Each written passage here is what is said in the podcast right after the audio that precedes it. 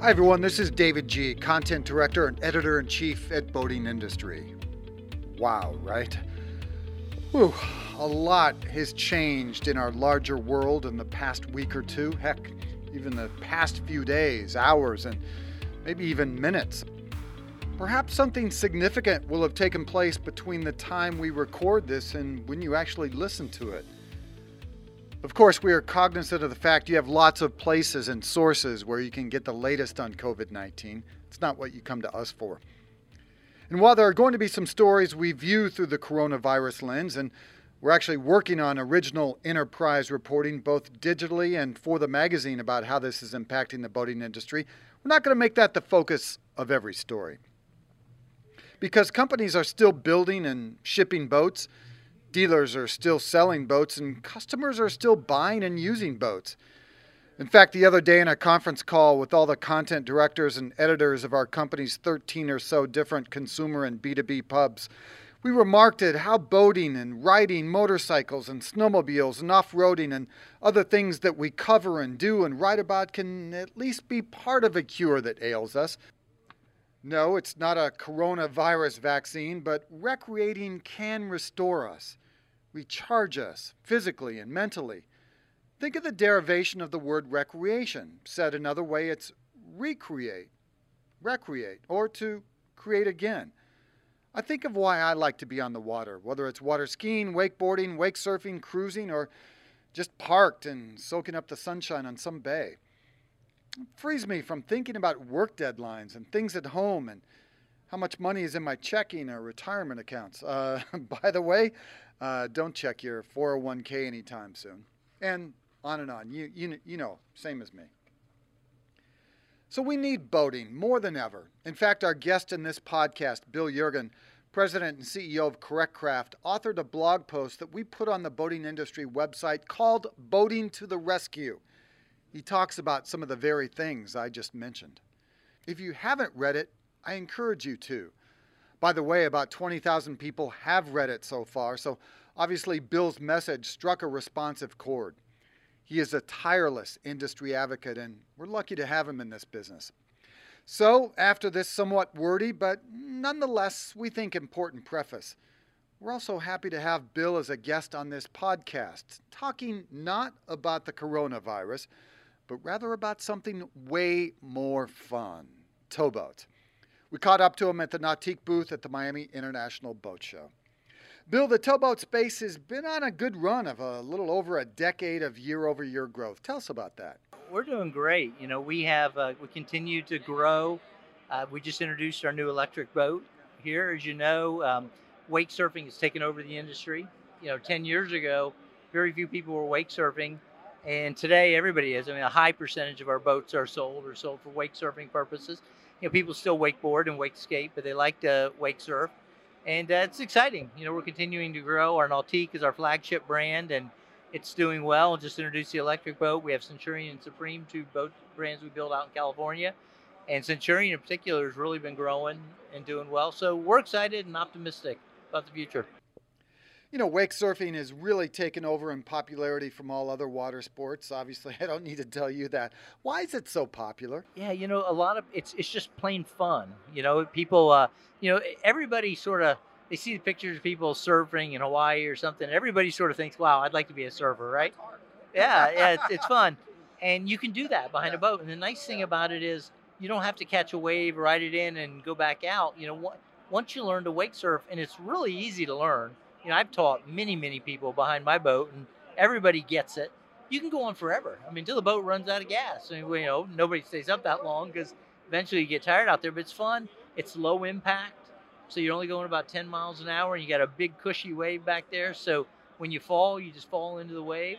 And uh, so I know a lot of people, you know, if you have been wakeboarders for a long time that are, you know, getting into their 40s and 50s, you know, my age, are thinking, wow, you know, wakeboarding, wake surfing, that's that's fun and that's exciting. And so we're, um, yeah, we're enjoying the we're enjoying the transition. We all all of our team wake surfs. So the all-new Super Air Nautique G23 Paragon wake surf boat, which happens to be right next to us as we conduct this interview, is loaded with lots of really cool features.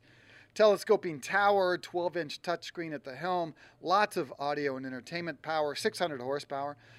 But all that power and performance does come at a cost, or more specifically, the starting price tag of $265,000 MSRP. This four water sports boat you can only use four or five months a year in many parts of the country. Tell us about this constant cost ascension. Is it is it good for the industry? Where are we going? You know, it's so interesting because um, we wanted to build you know the best wake boat possible, and we knew it was going to be expensive and we were concerned about that. We have more orders for this boat than we can build. I mean, a lot more orders than we can build. We're building new tooling. We're, we're changing our production lines, and um, you know, people want the amenities and they want the great performance, and um, you know, we can't provide that. You know, everybody would like us to, but you know, we can't provide that. There's a cost to that. You know, there's development costs. You can look at the boat and see that you know there's obviously product costs but uh, you know, people are willing to pay for a great product, and uh, we're very fortunate, David, because as of right now, we've got more orders than we can build, and we're very excited about the progress.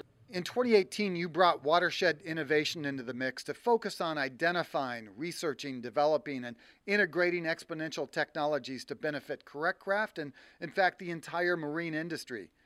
At the Miami Boat Show, you introduced an energy dense battery that fits where a combustion engine is normally installed. The Ingenuity electric battery pack uses the latest in safety and cooling technology. And at 124 kilowatts an hour, the system runs about two to three hours in a typical water sport environment. Tell us more about Watershed Innovations' work and where the idea for this came from. Well, you know, we started Watershed uh, Innovation, you know, two years ago because we believe that the world's going to be dramatically different in 10 years. Uh, two years ago, I went to a course out in Silicon Valley called Singularity University.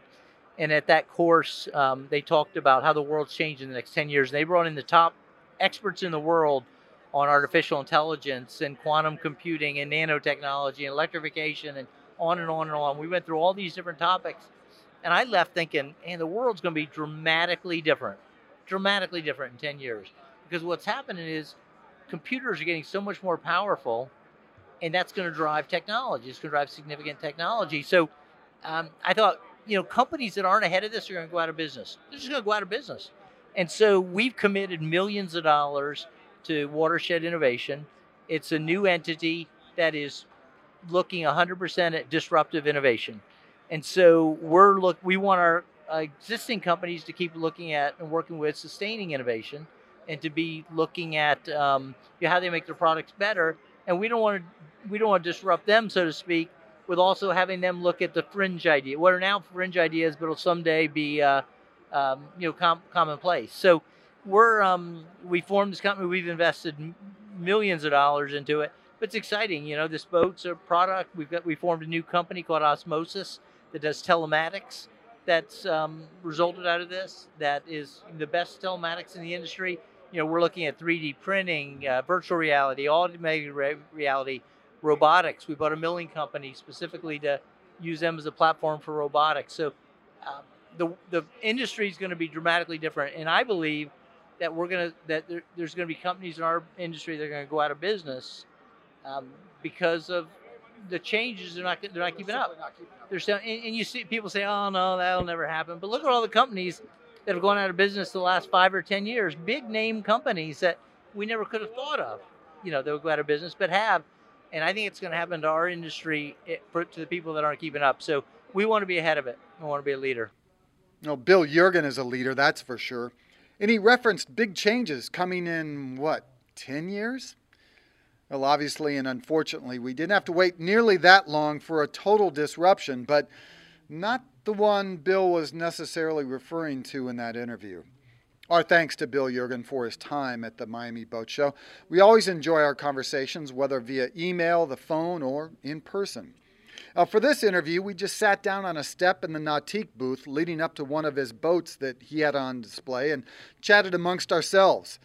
That entire time, though, you had people coming up to say hi from other boat building executives, from dealers, and even a few high ranking officials from Washington, D.C. And our thanks to you, as always, for engaging with the boating industry brand, especially in some new and different ways. Be sure and watch this space not only for more podcasts, but also the latest on how the coronavirus is impacting the boating industry, as well as the typical reporting we do on market trends, sales numbers, surveys, and other insights. Until next time, this is David Gee of Boating Industry. Thanks for listening, and we'll see you on the water.